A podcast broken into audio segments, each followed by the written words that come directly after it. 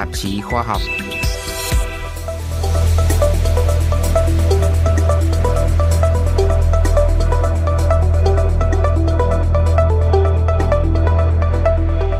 vòng ba tháng đầu năm hai không một tám, hai dự án điện mặt trời đầu tiên của Việt Nam và có quy mô lớn được khởi công tại tỉnh Ninh Thuận. Dự án thứ nhất là nhà máy điện mặt trời Bi một, khởi công ngày hai mươi ba tháng Giêng năm hai không một tám, sẽ lắp đặt chín mươi nghìn tấm pin năng lượng mặt trời trên diện tích ba mươi lăm héc ta. Hàng năm sẽ sản xuất ra năm mươi triệu ki lô oát giờ điện.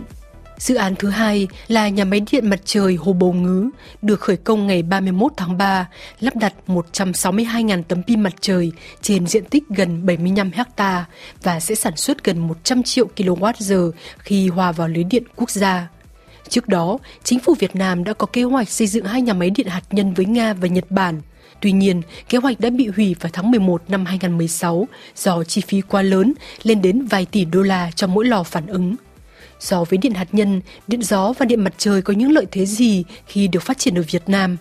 Trả lời R F I tiếng Việt, ông Nguyễn Trịnh Hoàng Anh, chuyên gia kinh tế và chính sách năng lượng, giảng viên tại Đại học Khoa học Công nghệ Hà Nội U S T H giải thích. Cái ưu điểm rõ ràng nhất đó là đầu vào miễn phí. Cái thứ hai nữa là cái sự phát thải của nó rất là ít. Nước ta là một nước nhiệt đới, vì vậy mà cái tiềm năng về năng lượng mặt trời tại Việt Nam thì rất là tốt. Kể cả là Phong Điện với chúng ta có một cái bờ biển dài hơn ba nghìn ki lô mét, và đặc biệt ở khu vực miền Trung Nam Bộ và miền Nam Bộ thì cái tiềm năng gió và mặt trời rất là lớn. Thì đó là một cái thuận lợi khi mà chúng ta muốn phát triển phong điện hay điện mặt trời. Tuy nhiên, khi mà để quyết định phát triển một cái dạng năng lượng nào đó thì người ta phải tính toán đến rất nhiều cái yếu tố. Ví dụ như là cái chi phí đầu tư, rồi là đảm bảo cái việc cung cấp điện có liên tục, có an toàn hay không, thì nó là một cái bài toán rất là tổng thể. Vì vậy mà ngay cả thời điểm hiện nay rồi, khi mà nhà nước cũng có rất nhiều cái chính sách để hỗ trợ điện mặt trời hay điện gió, thì cái việc mà triển khai trong thực tế cũng gặp một số trở ngại mà hiện nay nhà nước cũng như là các nhà đầu tư đang cùng nhau để giải quyết cái vấn đề này. Theo báo chí trong nước, tỉnh Ninh Thuận đã chấp thuận chủ trương khảo sát cho bốn mươi tám dự án điện mặt trời, trong đó có mười tám dự án được cấp quyết định chủ trương đầu tư. Riêng tập đoàn Thiên Tân, theo báo Nhật Nikkei, thì đã có năm dự án tại tỉnh Ninh Thuận từ nay cho đến năm hai không hai không với tổng trị giá gần hai tỷ đô la. Theo dự kiến, nhà máy điện đầu tiên có công suất năm mươi mê ga oát sẽ đi vào hoạt động trong năm hai không một tám. Bốn nhà máy tiếp theo sẽ có công suất từ hai trăm đến ba trăm mê ga oát. Tập đoàn T T C đề ra kế hoạch xây dựng hai mươi dự án điện mặt trời cho đến năm hai không hai không tại tỉnh Tây Ninh, Bình Thuận và Ninh Thuận. Đúng là các tỉnh Trung Nam Bộ và Nam Bộ thu hút các dự án điện mặt trời có quy mô lớn vì có số giờ nắng cả năm trên hai nghìn sáu trăm giờ, tổng lượng nhiệt gần mười nghìn độ C.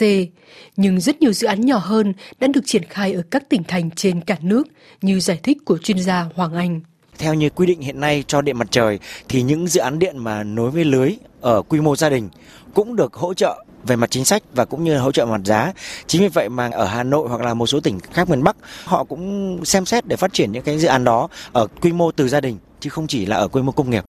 Thực ra thì ở quy mô gia đình thì phải nói rằng là gần như các tỉnh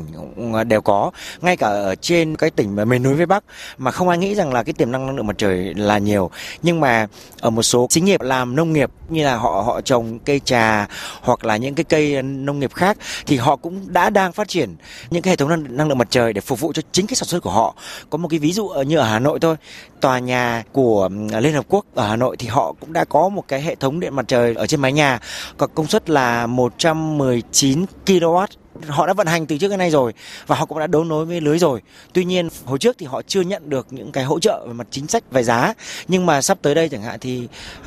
họ cũng sẽ nhận được những cái hỗ trợ khuyến khích đó chẳng hạn, thì cũng là một cái cho chúng ta thấy rằng là ở các tỉnh thành khác ở miền Bắc hoặc cả toàn quốc cũng có khả năng phát triển các dự án điện mặt trời công suất nó cũng tương đối lớn hơn so với lại hiện tại.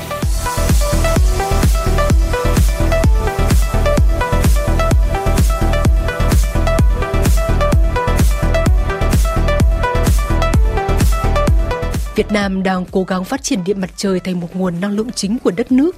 Theo dự kiến, năng lượng mặt trời sẽ chiếm ba phẩy ba phần trăm tổng công suất phát điện vào năm hai không ba không, tiếp theo là chiếm hai mươi phần trăm vào năm hai không năm không. Tuy nhiên, thị phần năng lượng điện mặt trời hiện còn rất nhỏ. Thực tế thì hiện nay ngay cả là phong điện, điện mặt trời, tức là những cái dạng năng lượng điện tái tạo mà không tính đến thủy điện thì đều đóng góp một cái tỷ trọng rất là nhỏ, dưới một phần trăm ở trong hệ thống. À, chính vì vậy mà nhà nước mới có một cái chính sách là muốn phát triển nhiều hơn nữa để đáp ứng được cái nhu cầu cho phát triển điện trong thời gian tới, khi mà nhu cầu ngày càng tăng và cái những cái nguồn năng lượng hóa thạch thì ngày càng cạn kiệt. Trong tương lai thì nó cũng là một cái nguồn thay thế để cho chúng ta sử dụng, đáp ứng được cái nhu cầu. Thế nhưng mà tuy nhiên hiện tại chẳng hạn thì à, chúng ta còn phải giải quyết rất là nhiều việc, từ về kỹ thuật đến kinh tế đến chính sách, để làm sao cho những cái dự án này để phát triển một cách hiệu quả nhất.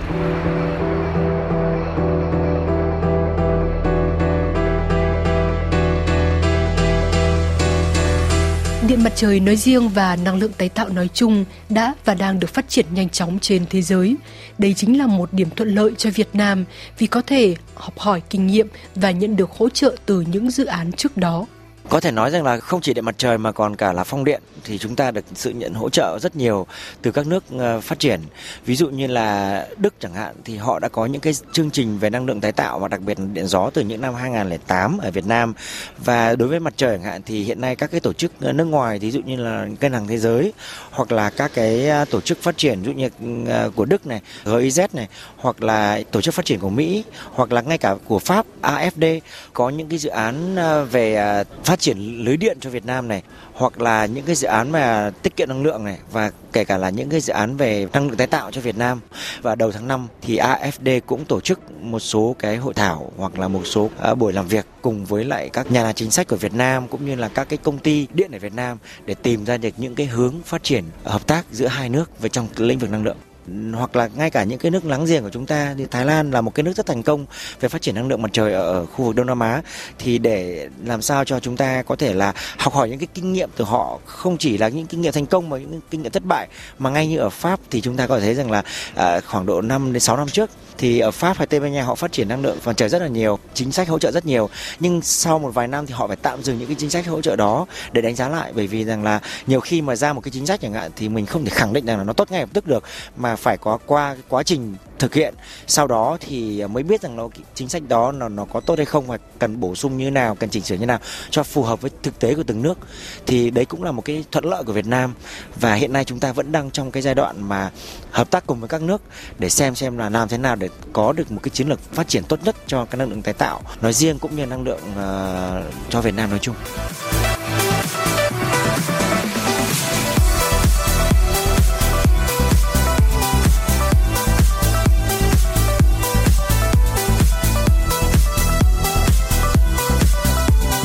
Chính phủ Việt Nam sẽ khuyến khích được người dân tự sản xuất và sử dụng điện mặt trời, một mặt nhờ giá thành của các tấm pin mặt trời ngày càng giảm, mặt khác nhờ chính sách mua điện mặt trời dư thừa. Sử dụng cái năng lượng mặt trời ở các hộ gia đình thì có rất là lâu rồi, khi mà họ chuyển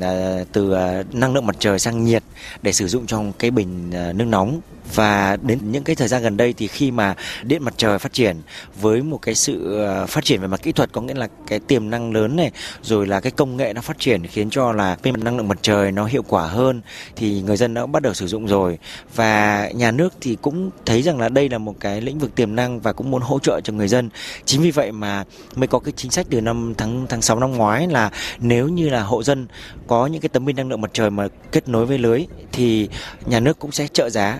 Chính vì vậy mà năng lượng mặt trời trong các hộ gia đình cũng rất là tăng hiện nay.